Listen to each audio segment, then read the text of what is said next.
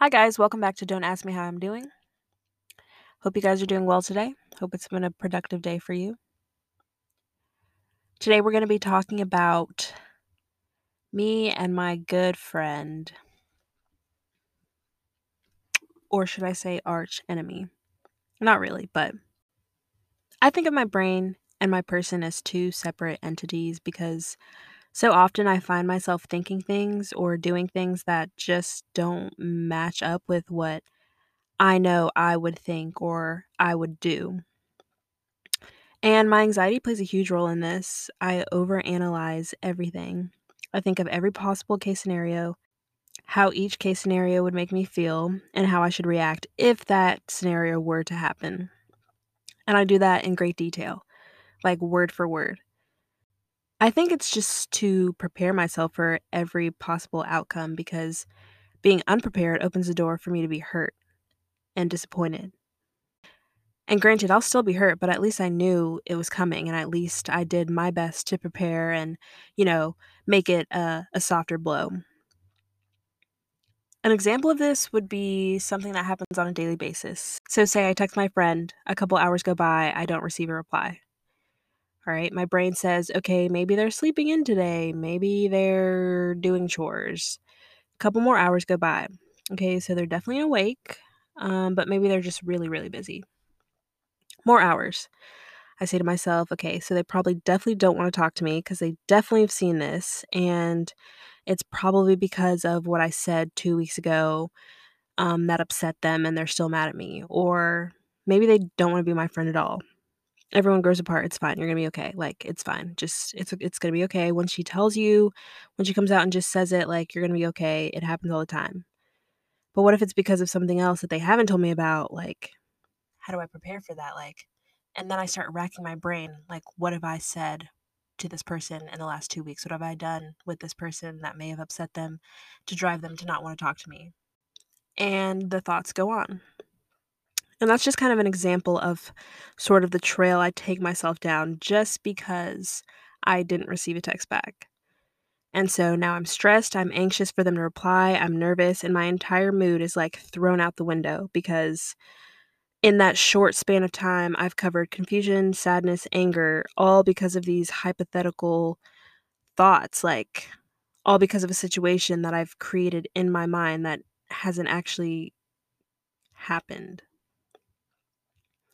And because I value everyone in my life, this is enough to send me into a mental breakdown if my mind dwells for long enough and if said person still hasn't replied over a period of time. Like, I have, like, broken down over this and just been a mess, all because of the thoughts brewing in my mind.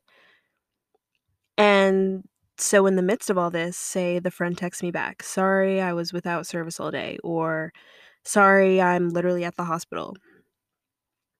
And I'm like, "Oh, wow, you're fine, you know, you're good, whatever, all is well." But I just went through a mental roller coaster because my mind wouldn't let it rest, wouldn't let it just be that they might be busy, preoccupied with something. And this is just an example with like a friend, but this happens with everything like professors, even just like random people I don't even know at the store. Like, it's ridiculous.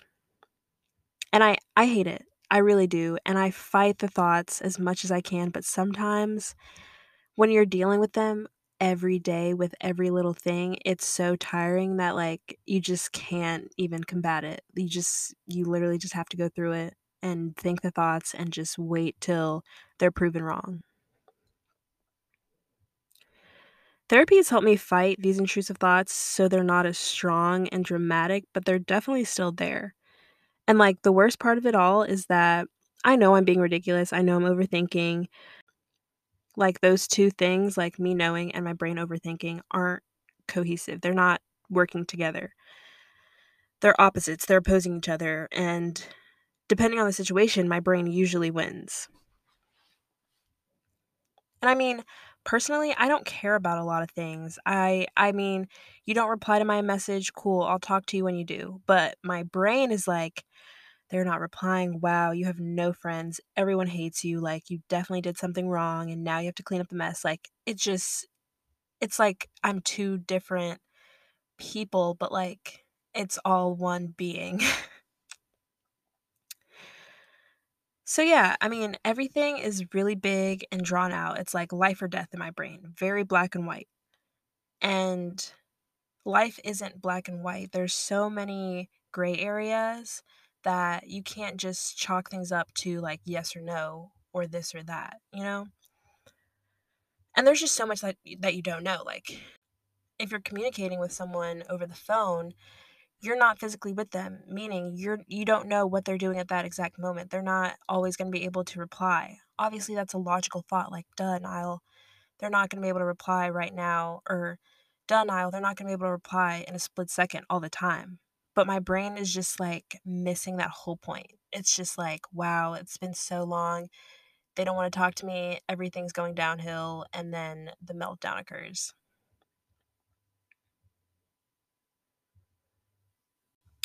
Some other examples I've thought of is like, my turtle isn't swimming as much, means he's dying. My mom is calling me at a weird time it means she has bad news. My coach constructively criticizing me means I'm the worst on the team. Like these are real thoughts, like real examples that have sent me into like episodes that last for weeks sometimes and it's so hard because I know that these are lies, but if if you've ever struggled with anything mentally, you know how small you can feel beside your anxiety or depression or whatever it is for you. You just feel like you can't beat it and there's no way around it even though that's not the case. It's far from the case.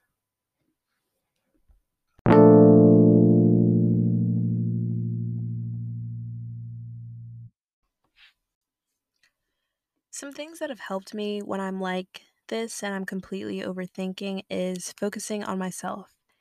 Forgetting whatever outside factor is making me feel or think a certain way and just focusing on me and the fact that all I need to worry about right now is that there's nothing wrong with me. I'm healthy and I'm safe and I'm well fed. I have a roof over my head and I'm okay. After that, I usually try to relax my physical by laying down, watching my favorite YouTuber going on TikTok, or listening to a podcast. Um, and those things really help because it's something that stimulates me and takes my thoughts and occupies them for like a long period of time. And usually, like, that works. I'm distracted, but after the video ends, after the podcast ends, I'm still in that sort of panicky, anxious state. So then I try to rationalize, like, okay, I'm calmed down now. I can think clearly.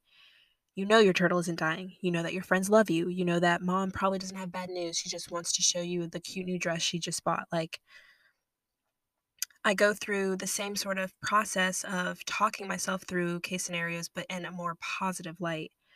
And if that doesn't work, if I can't convince myself, then I seek assurance from that thing that's in question. So maybe that looks like calling my mom back and saying, What's up? You called me at a weird time. And her telling me, like, Oh, nothing, just checking in on you. That would be assurance that, okay, everything's fine. There's nothing bad, you know, that she needs to tell me. Or asking my friend, like, Hey, did I do anything to upset you? I noticed you didn't reply earlier. Um, they would usually reply, like, no, I've just been busy, you know, whatever. And after I do receive that assurance, usually I'm, I'm good. I'm fine. The thoughts are just nowhere to be found. It's like everything's back to normal.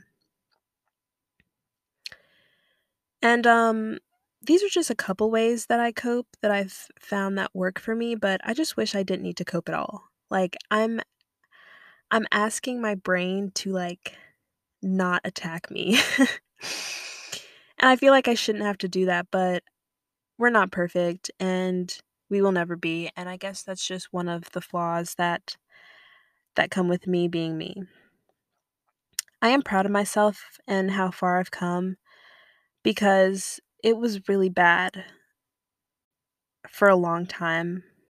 I used to let my thoughts just consume me, and my anxiety would make me physically ill, like nauseous, feeling too sick to get out of bed or do anything and just scared of every every next step, every next moment. And it would leave me so upset that I would just cry for hours because I didn't know how to overcome my own self. It felt like it was me against me. Like, how do you win that fight? I experience pretty intense anxiety attacks.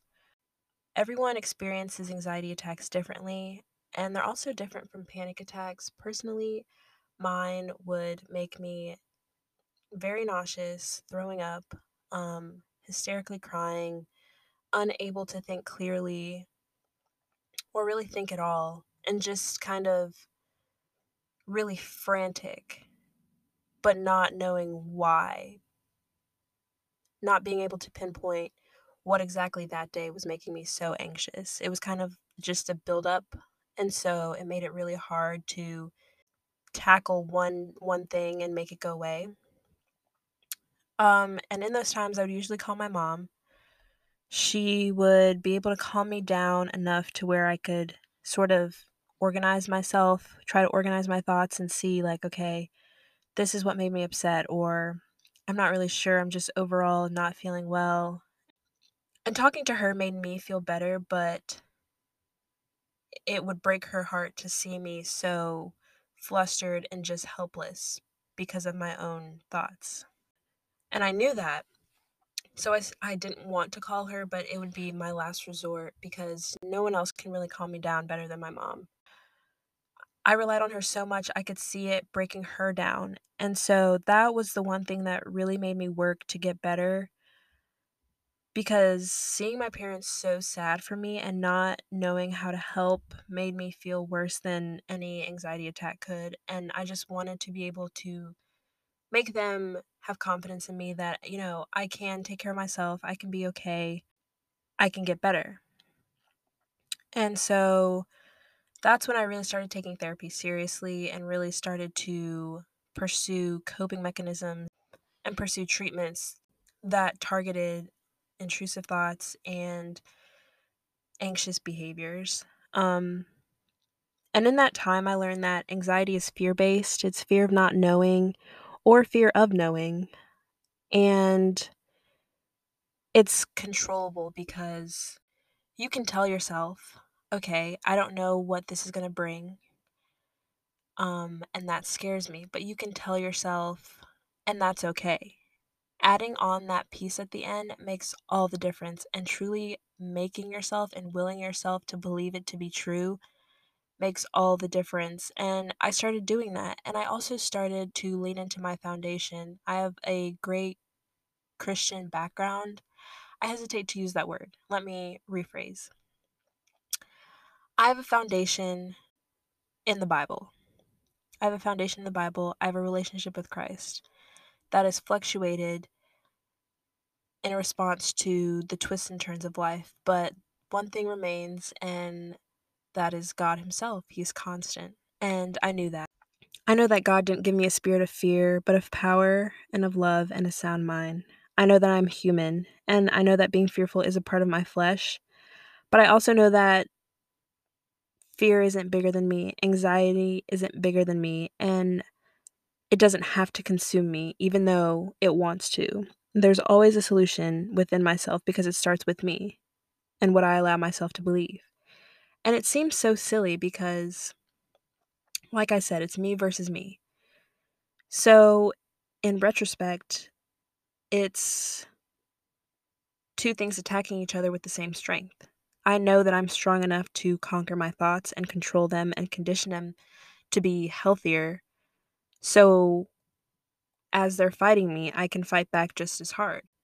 And it's so much easier said than done.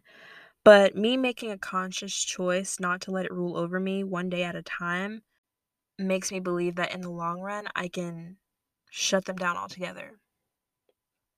And there are so many days that are good. And the one day that'll be bad out of all those good days will make me think, like, none of this work has actually made me any better. But that's not true because the next day I get up and I can make the conscious choice to be in control over my mind and what I allow myself to believe and what I tell myself. And that has worked for me. I can say very well. My last anxiety attack was New Year's, the day before New Year's. Um, and I haven't had one since. That's not to say I haven't been anxious since New Year's. That feeling is always there. But whether I let it control my day and control my mood makes all the difference. And I have made the choice not to.